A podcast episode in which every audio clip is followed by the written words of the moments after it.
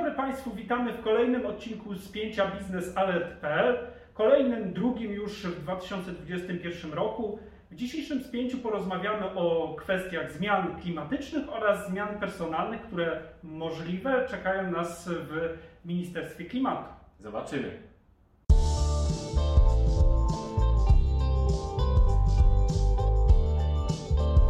Zapraszamy na spięciebiznesalert.pl. Energetyka to dziedzina, w której nie brakuje spięć. Spięciebiznesalert.pl to program publicystyczny przygotowany przez naszą redakcję. To fuzja najważniejszych faktów i różnorodnych opinii na tematy istotne z punktu widzenia sektora energetycznego. Energia elektryczna i gaz, atom i OZE wszystkie te zagadnienia mieszamy niczym miks energetyczny dogłębnie i z komentarzem na koniec każdego tygodnia.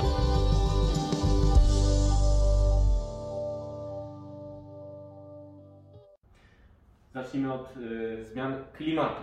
Klimat y, raczej się ociepla na skalę globalną, rosną temperatury globalne, ale te zmiany kończą się różnymi zjawiskami pogodowymi, nie tylko mrozami. Oczywiście w Polsce e, miała nadejść bestia ze wschodu, wpadła na chwilę, moje dzieci ledwie zaczęły bawić się śniegiem, a on zaczął się topić. No ale bestia ze wschodu sobie poszła, ale to nie znaczy, że zmiany klimatu sobie gdzieś poszły, bo mamy ekstremalne zjawiska pogodowe, którym nasza redakcja poświęciła bardzo dużo czasu, bo było ich tak dużo i tak mocno oddziaływały na energetykę. Jaki jest związek zmiany klimatu, energetyka? No, widzimy tutaj bardzo duże. Znaczy, zacznijmy od tego, że te zmiany klimatyczne, jesteśmy akurat w początek stycznia, czyli e, okres zimowy, wtedy, kiedy powinny być hałdy śniegu, czy, czy, czy pamiętamy z dzieciństwa hałdy śniegu i wysokie mrozy. Bestia ze wschodu, z tego co wiem, ma jeszcze przyjść. Jeszcze ona, przyjdzie do nas. Ona ma O. przyjść jakoś w połowie stycznia, także to jeszcze, jeszcze chwilę. Natomiast- Rozmawiamy 13 stycznia. tak, ponoć Zobaczymy, co 15 będzie za stycznia, także w następnym odcinku Okej. możemy się od, odnieść adwocem do tego, czy faktycznie Znamy przyszło. relację zlepienia bałwana. A teraz, proszę Państwa, przyjrzymy się e, konkretnym przykładom, w jaki sposób oddziałują te zmiany klimatu, te ekstremalne zjawiska pogodowe na energetykę. Co w ostatnim czasie można wymienić jako taki przykład? No jednym z takich zasadniczych ostatnich przykładów to jest, e, powiem może z mojej działki, e, kwestia e, zaprzestania wysyłki ropy naftowej z Kazachstanu e, przez Rosję, czyli tranzytem przez Rosję do klientów e, na zachód, ze względu na to, że ym, z powodu wysokich mrozów, e, które przecież na w kazachskich stepach są e, czymś też nienadzwyczajnym, e, przestało, ym, wysiadła elektroenergetyka, która dostarczała prąd, energię elektryczną do dwóch regionów na północy Kazachstanu, w tym do tłoczni, która e, odpowiada za wpompowanie e, kazachskiej ropy do systemu przesyłowego rosyjskiego Transnieftu.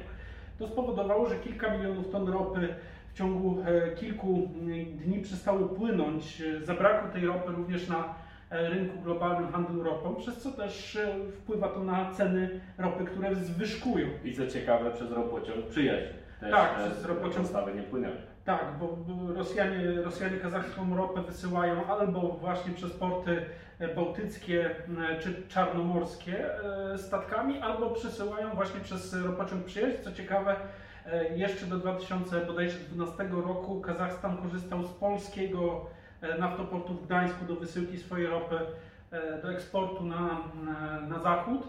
E, No ale kiedy pojawiły się alternatywy w postaci kilku portów, m.in. w Ustłudze, Primorsku, w Rosji, e, to, to Rosjanie przyjęli ten, ten, ten, ten, ten transport i wysyłają ropę ze swoich portów. A w sektorze LNG, czy można takie zjawisko Tak, no, takim przykładem koronnym jest tutaj rekordowo zimna zima, czy mroźna zima w Azji, przez co e, znacznie zwiększyło się zapotrzebowanie na, na gaz, na LNG, mm, co doprowadziło do rekordowych e, w historii e, cen gazu na rynku spot. Tak, mieliśmy y, ponad 20 dolarów za MMBTU, to jest brytyjska jednostka miary stosowana w handlu gazem skroplonym tam w Azji.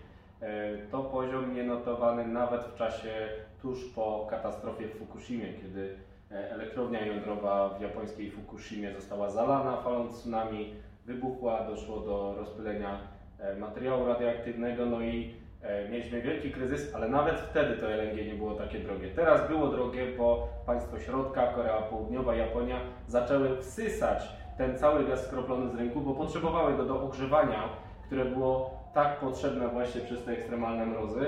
No i y, nagła ucieczka LNG z rynku spowodowała rekordowe ceny. Niektórzy traderzy handlowali LNG po jeszcze wyższych cenach niż te 20 dolarów y, graniczne, więc e, to jest kolejny przykład, jak pogoda całkowicie zmienia e, naszą rzeczywistość i będzie dalej zmieniać, bo zjawiska pogodowe e, się zjawiska pogodowe się raczej nie będą uspokajać, będzie coraz więcej niespodzianek, jak burze piaskowe w Warszawie czy huragany gdzieś na Pomorzu.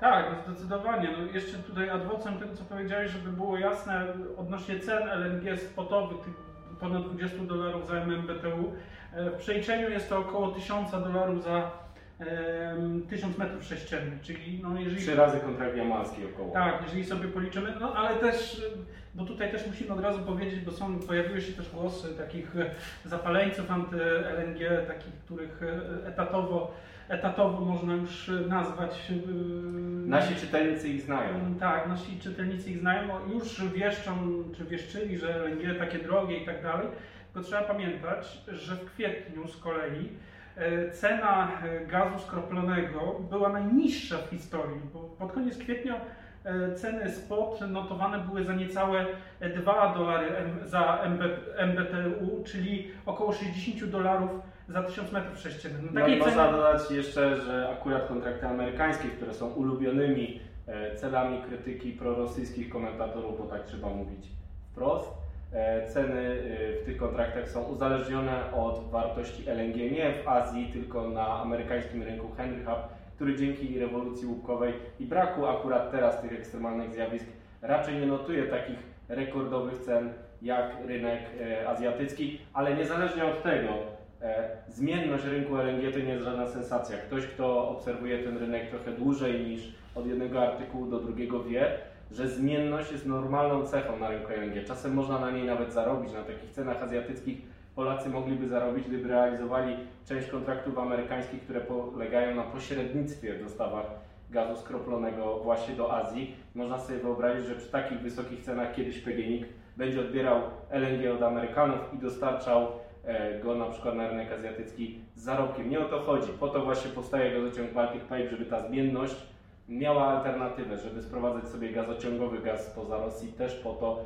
żeby zmniejszać dostawy LNG, kiedy ono nagle podrożeje. I proszę Państwa, e, jest pełno tematów, które powinniśmy poruszyć, ale dzisiaj zatrzymamy się na zmianach klimatu i ich e, wpływie na e, energetykę przez atak zimy, który według meteorologów jeszcze na dobre w Polsce się nie zaczął, ale na świecie już trwa i codziennie zmienia energetykę. Ale poza zmianami klimatycznymi i zmianami e, temperatury za oknem mamy też e, pewne informacje, czy, czy, czy pojawiają się pewne informacje o tym, że e, może dojść do zmiany również w Ministerstwie Klimatu. Aha, czyli zależy... zmiany klimatu, ale też zmiany personalne w tak klimacie. Jest, tak jest, zmiany personalne w klimacie. Po pierwsze związane z no, kandydaturą ministra klimatu, czy, czy brakiem kandydatury, jeszcze to nie jest wszystko takie pewne, na szefa OECD. E, no i też pewna kwestia związana z przyszłością Michała Kurtyki. Niewątpliwie e, eksperta, niewątpliwie osoby, która profesjonalnie zajmuje się polską energetyką. Ale nie polityka. Ale nie polityka. No właśnie to jest pewien, e, pewien problem, nazwijmy to, jeżeli można nazwać to problemem, no bo e, Michał Kurtyka ma bardzo wyrazistą agendę jako minister klimatu, choćby transformacja energetyczna, kwestie związane z Polityka energetyczna Polski, tak. program polskiej energetyki jądrowej, strategia wodorowa. Dokładnie. Musi pchać te dokumenty naprzód. Dokładnie, a w najbliższym czasie, no, w najbliższym roku no, mamy kilka takich, e, czy, czy w najbliższych dwóch latach mamy kilka takich dużych projektów, które będą dotyczyć się energetyki. Tak jak wspomniana strategia energetyczna, wspomniana e, strategia e, rozwoju energetyki jądrowej w Polsce, czyli wybór wykonawcy polskiej elektrowni jądrowej mamy też przecież niebawem kwestię końca kontraktu jamalskiego, dokończenia budowy Baltic Pipe, także tych tematów e, związanych z energetyką jest bardzo dużo. No pytanie, czy dokona tego jeszcze minister Kurtyka, czy już ktoś inny? No właśnie, i tutaj mamy dwie informacje, które krążą e, po rynku, trudno je na razie potwierdzić. Natomiast pierwsza jest taka, że e, Michał Kurtyka miałby się rzekomo udawać właśnie do OECD. Jest to organizacja gospodarcza, pierwsza liga menadżerów e, w ekonomii, w gospodarce e, światowej. Kurtyka miałby startować właśnie na pozycję szefa OECD. Niezależnie od tego, czy e, nim zostanie, czy nie, czy jego kandydatura jest, czy została wycofana, zobaczymy, jak będzie po publikacji naszego spięcia, które Państwo będą oglądać. Niezależnie od tego, los Michała Kurtyki wydaje się przesądzony i on prawdopodobnie opuści na pewnym etapie Ministerstwo Klimatu, właśnie dlatego, że nie jest politykiem, a tymczasem w energetyce jest coraz więcej polityki, i tutaj polityki wewnętrznej, polityki kadrowej i sporu e, w Zjednoczonej Prawicy. Zanim do tego dojdę, powiem tylko krótko o OECD. O tym, że minister Kurtyka chciałby iść do OECD, może świadczyć intensyfikacja kontaktów z tą organizacją przy okazji wydarzeń, które z punktu widzenia interesów Polski są korzystne, ale przy okazji pozwalają promować ministra klimatu.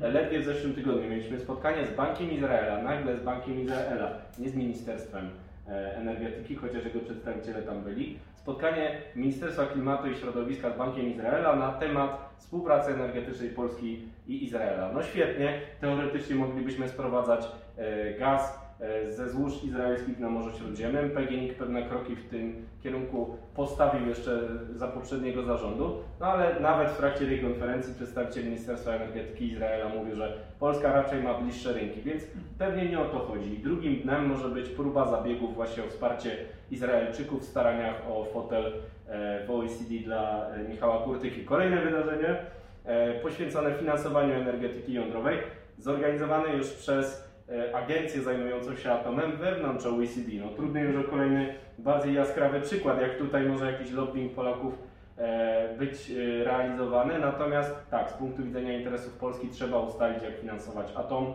jak zbudować te wielkie bloki jądrowe, bo takie sobie wymyśliliśmy w programie e, energetyki jądrowej. Do tego potrzebna jest e, rola państwa. Biznes prywatny inwestuje w małe reaktory, one mogą mieć przyszłość, ale też nie wiadomo kiedy i do jakiego stopnia. I to wszystko może być gra o OECD, ale trzecim dnem właśnie jest ta gra polityczna, która może sprawić, że Michał Kurtyka będzie musiał opuścić Ministerstwo Klimatu i Środowiska, gdy znajdzie się ktoś, kto e, będzie w jakiś sposób fundował jakiś nowy układ wewnątrz Zjednoczonej Prawicy albo szerszy. W sytuacji, kiedy wielkie przesilenie wewnątrz rządu, które jest coraz bardziej widoczne, spory e, Janusza Kowalskiego z już nieobecną w rządzie Jadwigą Emilewicz, która też jest, jak to mówią dziennikarze, grillowana w mediach, spory e, między ośrodkiem skupionym wokół premiera, a e, ośrodkiem ministra, y, ministra e, Sprawiedliwości Zbigniewa Ziobry. Te wszystkie napięcia muszą się skończyć jakimś nowym układem. I może się okazać, że ministra Kurtyki w tym nowym układzie e, zabraknie. Tak. Zobaczymy jak będzie. Będziemy oczywiście się temu przyglądać. E, Zapraszamy do kontaktu, do dyskusji na ten temat. Może Państwo mają własne zdanie e, w sprawie zmian klimatycznych, personalnych. Merytoryczna rozmowa jest e, zawsze ciekawa. My będziemy informować o wszystkim, czego się dowiedzieliśmy już za tydzień w następnym spięciu biznesalert.pl. Tymczasem dziękujemy bardzo, kłaniamy się. Wojciech Jakubik i Mariusz Maszałkowski. do widzenia.